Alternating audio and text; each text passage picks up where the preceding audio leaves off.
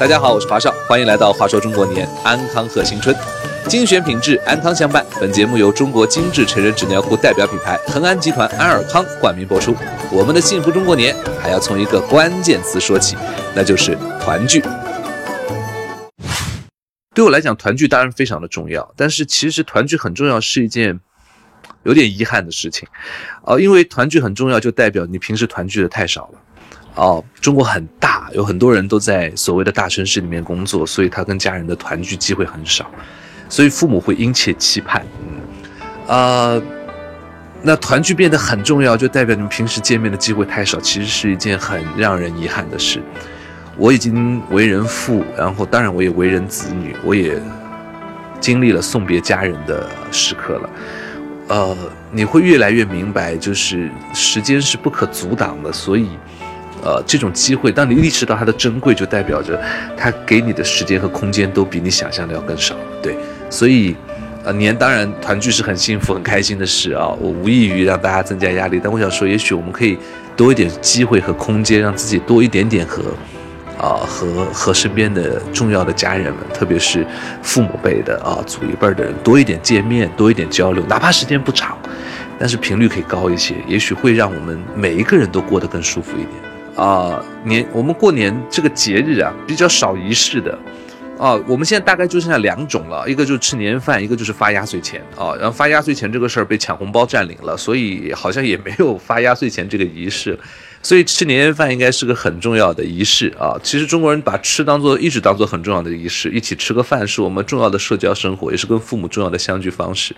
所以呃，饭本身吃什么已经不重要了，我觉得怎么聊比较重要。啊，或者聊什么比较重要？就是你可以跟父母多分享一些事情比较重要。父母想要的，其实团聚最重要的是彼此都特别珍惜对方啊。团聚的概念大概是，我希望可以跟你分享我的故事，而我也愿意去聆听你给我分享的故事。我觉得那个才叫做团聚。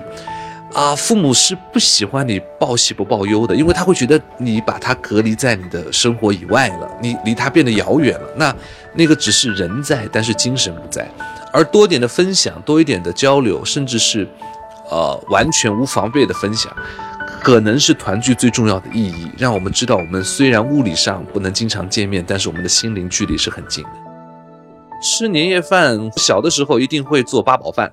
哦，这是南方的一个特点，我们会自己做八宝饭，我们自己熬猪油，熬完猪油以后贴在那个碗上，然后呢，我们就用这个青梅啊、核桃仁儿啊，还有啊啊葡萄干儿啊，还有这个莲子啊等等的，我们就开始在家里拼图案。小的时候就在那个碗上拼图案，拼一个蝴蝶啊，拼一个长方形啊，然后拼一个自己想拼的大象啊。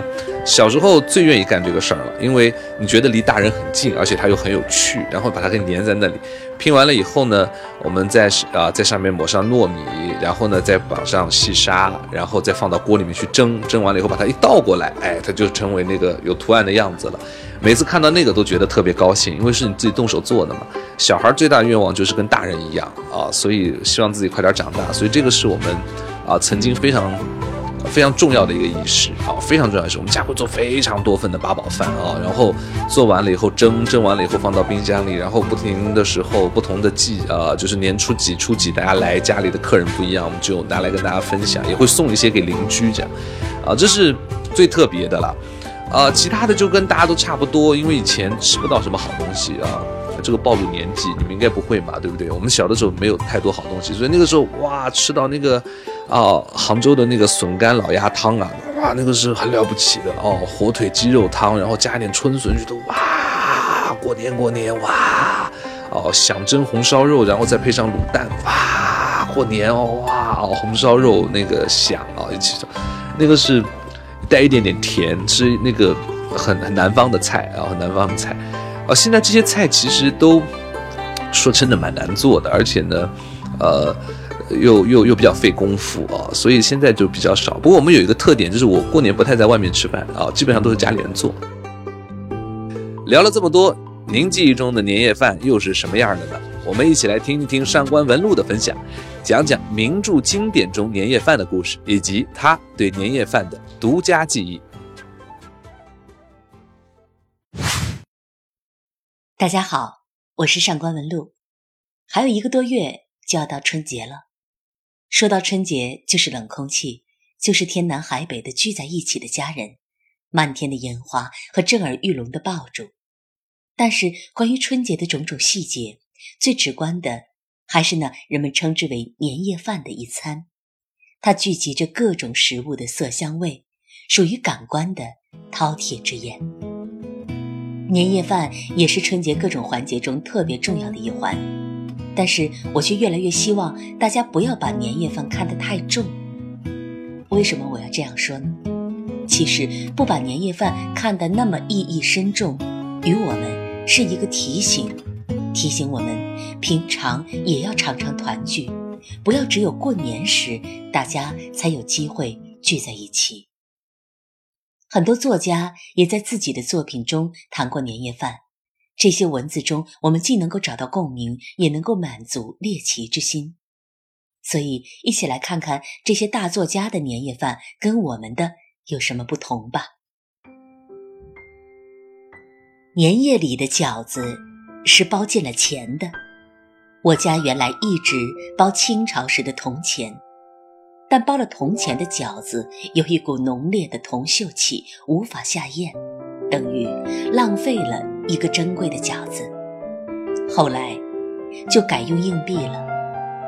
现在想起来，那硬币也脏得厉害。当时我们根本想不到这样奢侈的问题，我们盼望着能从饺子里吃出一个硬币，这是归自己所有的财产呀。至于吃到带钱饺子的吉利，孩子们并不在意。有一些孝顺儿媳，白天包饺子时就在饺子皮上做了记号，夜里盛饺子时就给公公婆婆的碗里盛上带钱的，借以博得老人家的欢喜。有一年，我为了吃到带钱的饺子，一口气儿吃了三碗，钱没吃到，结果把胃撑坏了，差点儿要了小命。这段文字来自莫言的。故乡过年，是啊，小的时候过年，我们都最盼望的就是压岁钱、美食和新衣了。毕竟童年的时候，两大需求就是吃和玩儿。